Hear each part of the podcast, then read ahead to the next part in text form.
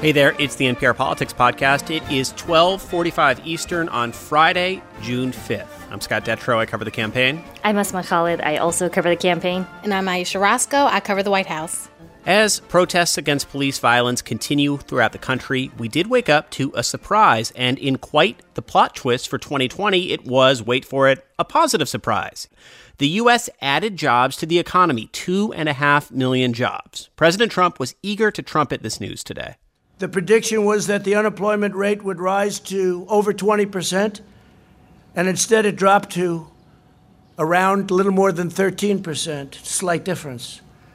And this time, the greatest comeback in American history. Today is probably, if you think of it, the greatest comeback in American history. But you, it's not going to stop here, it's going to keep going this this is a big deal because economists were expecting the uh, the economy to shed more jobs in May, but actually they were created, and it's a sign that maybe the economy or that the economy seems to be bouncing back much quicker than people expected. We knew that things were opening up, but we didn't know uh, like how soon the recovery would start happening. And right now, as of what we saw in May, it looks like there is some recovery happening. But at this point, the unemployment rate is still over 13%. And I mean, that is really high. I mean, we look back at the Great Recession and at the worst points during that financial crisis.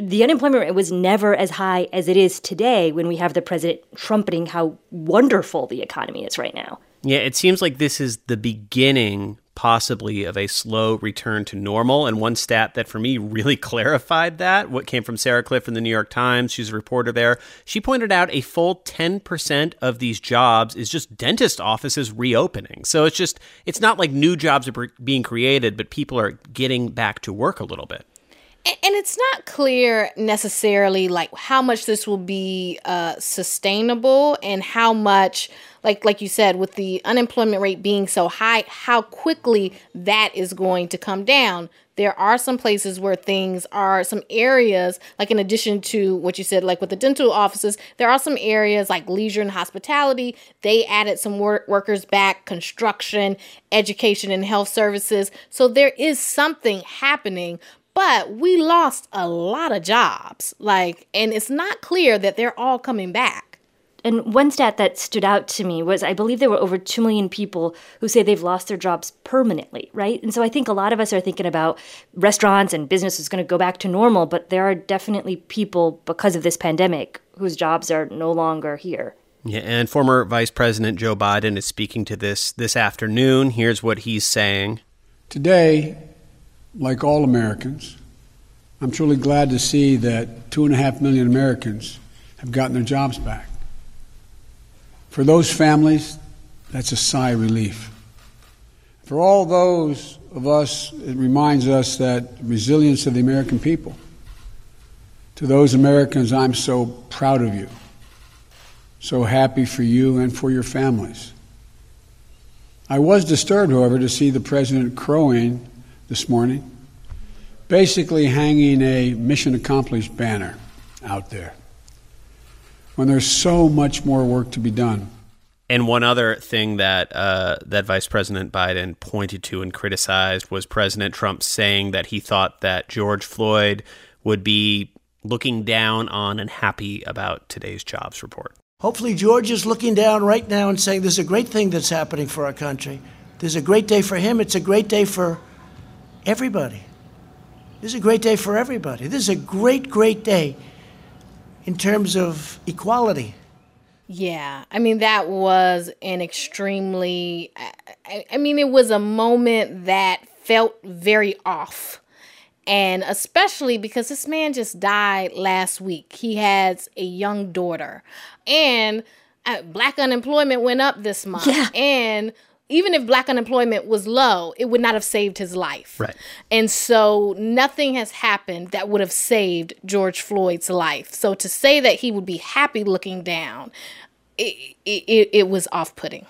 And it's probably not fair to call it a recovery just yet, despite what President Trump was was framing it as today at the White House. I mean, there's a long way to go, and again, a uh, a contagious virus still out there that that has not been fixed yet. But you know, we have talked a lot about just the overlapping enormous crises the country is facing right now. And let's take a few minutes here to talk about the state of that presidential race that's taking place amidst all of this. We got a lot of interesting data this week about this race, uh, including a brand new poll from NPR Marist and PBS NewsHour, and a lot of it shows that Joe Biden has really uh, opened up a, a substantial lead over Donald Trump in this race. I mean, what what stood out to me is that you know, we ask folks quite often about whether or not they approve or disapprove of the president. And what we saw in this latest poll is that the president is at the highest rating of being strongly disapproved in his entire presidency. I believe it was 47% who disapprove of the job he's doing. And in fact, 67% say they think that he's made racial tension worse. I mean, one of the big questions I have is, you know, if you are a voter who is sort of on the fence about Joe Biden, you're not sure whether you're sort of on the left wing or whether you're an independent, regardless, if you're seeing the way that the president is responding and you do believe he's making racial tension worse, does it just make you decide to go with the alternative regardless of how you actually feel about the alternative? Yeah, Biden has a uh, 50% to 43% lead in the head to head matchup with Trump. And something we've talked about, and we'll talk about again, is the fact that Joe Biden being at 50%, I think, is notable and makes it different than some of the leads that Hillary Clinton had over Donald Trump in 2016 because she was always kind of in the mid to lowish 40% range, showing a lot of voters were just undecided between the two of them. Being at 50% is a big deal for Biden. And there were three national polls this week that gave him a double digit lead over Trump, and a lot of uh, good polls coming out of swing states showing Biden ahead or very close. So it's been a good stretch for Biden. I will point out, I talked to a lot of his allies this week. They're pretty clear eyed about the fact that they do not think that this is a race that would be decided. You know, if, if those polls held, it would be the biggest presidential win in like decades. They don't see that. They think it's tightening. There's just a lot going on right now that's pretty particularly bad for the president. And is this really driven by independents? I know that uh, Asma, I know that you were out on the road this week. Like, eh, were you talking to some people who maybe were independents, undecided? Yeah, I, I went to Kenosha County, Wisconsin. It's just right on the border of Illinois and Wisconsin. And part of why I went there is it's, you know, this classic swing county in a swing state of Wisconsin. And it, in that race in 2016, Donald Trump won the county in 2016, the first time a Republican had won in decades. And it was such a tight race. I believe he won by like less than half of 1%. And so, you know, I, I, spent some time talking to folks, and I certainly heard from both young Bernie Sanders supporters or people who had voted third party in 2016 who are really disgusted by how the president has handled the, the racial tension in this country, how he's been a leader, they feel, or not a leader uh, since the killing of George Floyd. And then I also did talk to some independents. And I think, you know, again, one of the key questions that I find keep coming up again and again is people are not particularly satisfied with the president's leadership in this moment, but they are not thrilled with the alternative being Joe Biden. And I asked one guy who I met, he told me he voted third party in 2016. And I asked him, you know, well, okay, if you don't like President Trump and the alternative is Joe Biden and you want to get him out, will you just go with Joe Biden? And he paused and he said, You know, that's something I've been kind of wrestling with and thinking about, and I get it, and I might just have to go there and do that. And I wonder if there are more people who are beginning to feel that way about Joe Biden. But with everything that's happening there's this week, there is some thought that uh, his base, seeing President Trump do this law and order, he's going to crack down on the protesters, that that might help him, right? That is definitely a sentiment I heard amongst Republicans. You know, there was one woman I met who seemed particularly not satisfied with how the president had handled the coronavirus. She wishes he would have acted sooner. But when it came to the protests, she was really firm and said that, you know, she felt like the president was handling the rioting and the looting appropriately. And there does seem to be this distinction amongst the folks that I talked to. You know, many Republicans that I met did condemn what happened to George Floyd you know, but in the next breath, they would defend what the president has done. And I met with the local Republican county chair in Kenosha. Her name is Erin Decker. And I asked her, you know, what was her response when the Trump administration forcefully cleared out peaceful protesters near the White House? She said she did not know the specifics of that incident, but. You can't allow the people that have infiltrated the peaceful protests to turn it into um, riots and looting. And so basically, what Erin was telling me is that she feels like maybe the president had to act preemptively. All right, we're going to take a quick break. And when we come back, we're going to take a close look at that message that President Trump is trying to send and how it's working for him. Support for NPR and the following message come from DuckDuckGo. Do you want the same internet but more privacy? DuckDuckGo can help. They help millions of people like you get privacy online without any trade offs. With one download, you can search and browse privately, avoiding trackers. DuckDuckGo. Privacy simplified. Support also comes from SimpliSafe Home Security. SimpliSafe blankets your whole home in safety. You can set up the whole system by yourself in under an hour without a technician or salesperson needed on site at your house. Get free shipping on your order plus a 60-day risk-free trial at simplisafe.com/nprpolitics. SimpliSafe, wishing you safety and good health.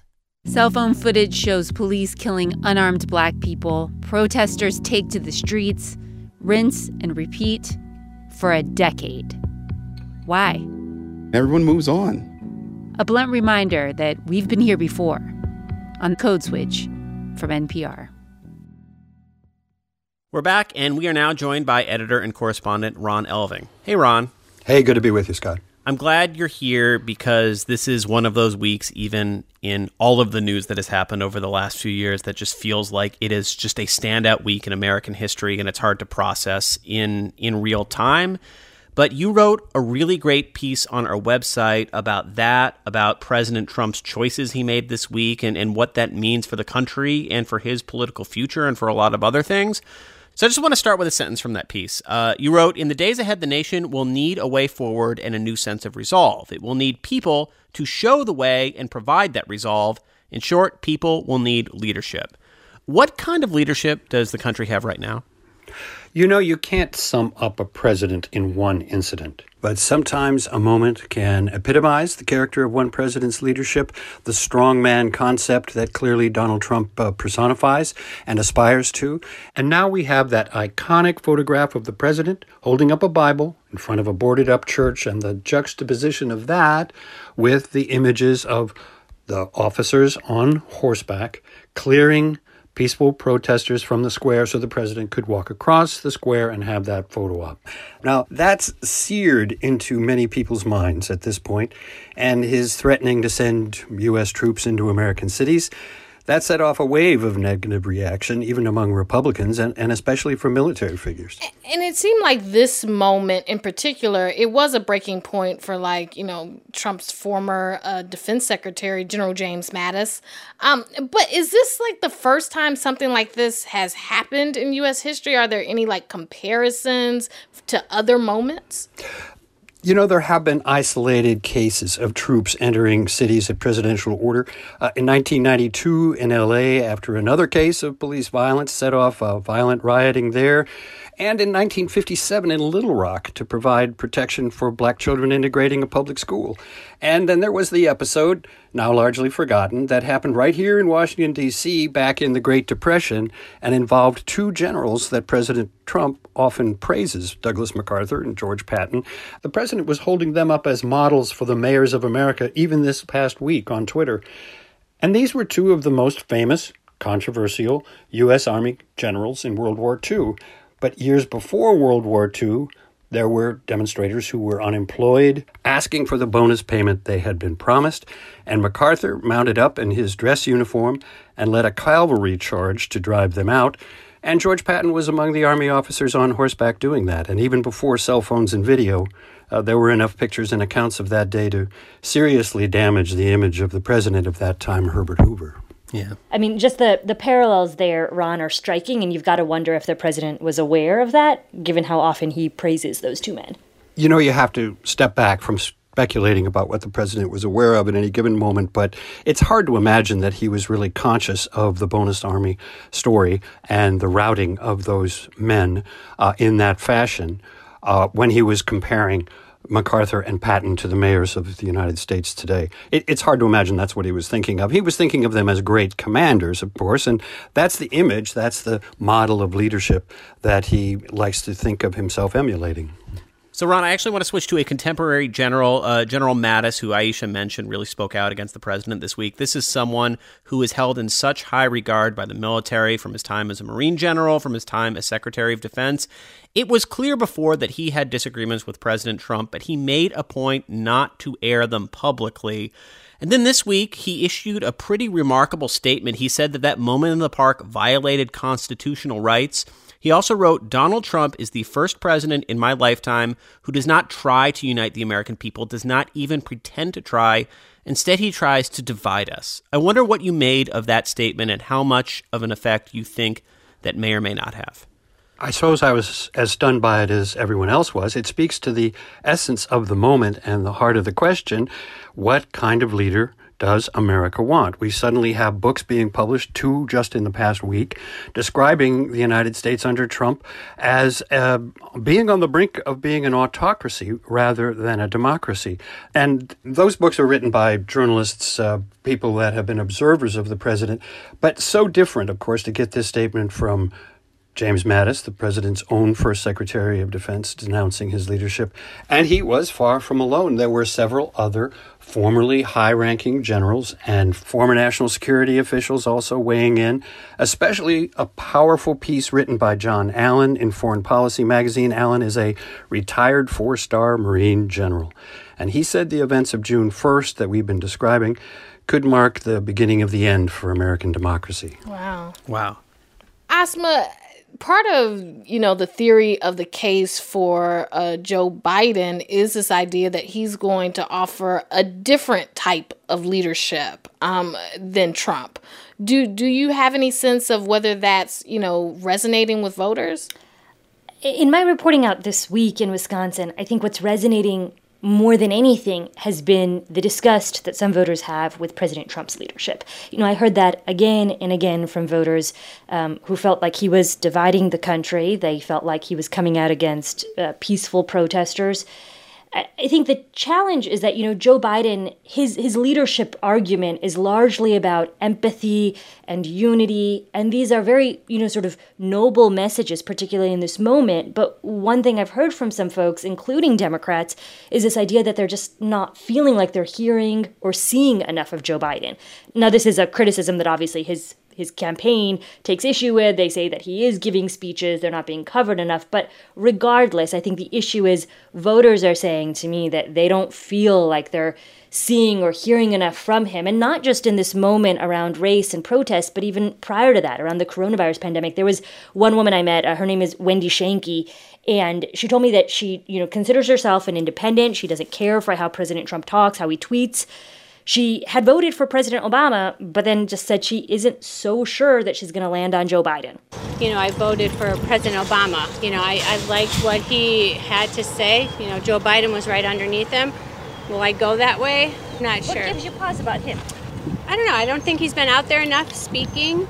You know, I saw him a couple times this past week because of everything going on, but I feel let's not wait for something to happen to be out there he still needs to make his case, right? I, I mean, in theory, or or are people, are voters just so turned off by the leadership that they're seeing on the other side. And that's something that they didn't see in 2016. Like now, voters will tell me, I have seen Trump govern, or in their case, some of them think he's not really governing appropriately, but they've seen him in action for a couple of years. And I, I think one of the questions that we just consistently don't know is despite you know the fact that Biden hasn't really been crisscrossing the country campaigning in person places, his poll numbers still look pretty good, and some of that could be tied to the fact that voters are turned off by the leadership style they're seeing from President Trump. So, in some sense, it makes a certain strategic sense for the Biden people to have been okay with him being less visible during a period of time when President Trump is struggling with the huge problems that the country has at this moment. On the other hand, the people who support President Trump see him contending with those problems.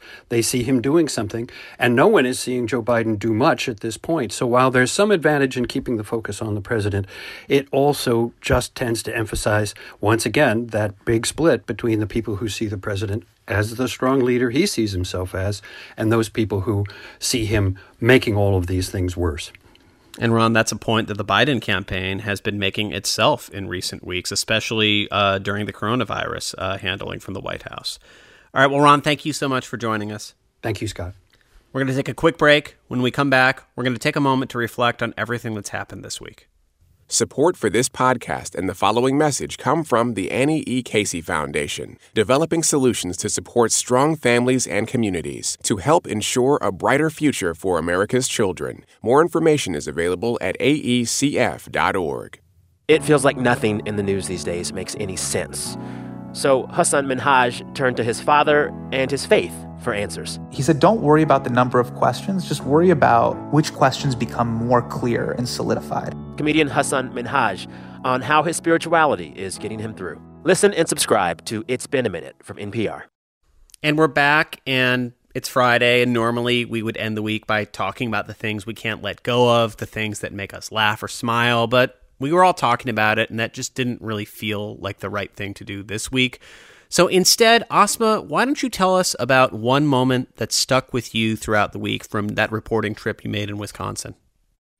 Yeah, the other day when I was in Wisconsin, I attended this rally in memory of George Floyd, and hundreds of people were there. They packed this park, and everyone knelt for nine minutes. It was in memory of the fact that an officer had put his knee on George Floyd's neck for nine minutes.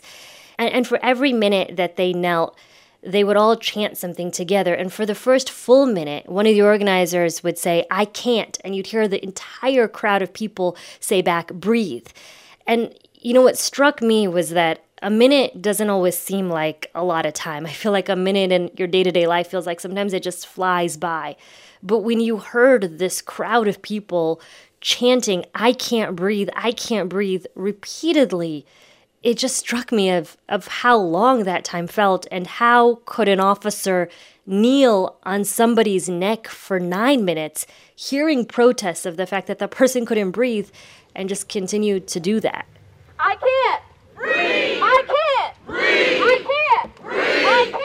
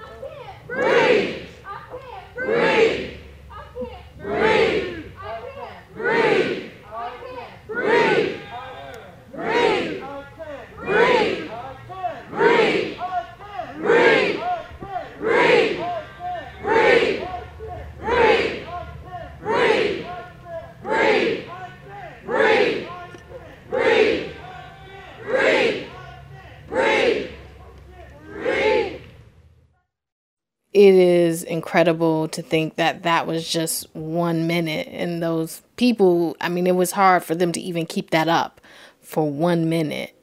And what we're talking about is nine minutes and ultimately someone's death. Um, and so that's what this week and the that's what the yeah that's what that's what this week has been about and the pain that people feel and you know my the bishop at my church said something if you do not listen to people's pain they will make you feel their pain and and that is what people are feeling Yeah. Thank you for listening.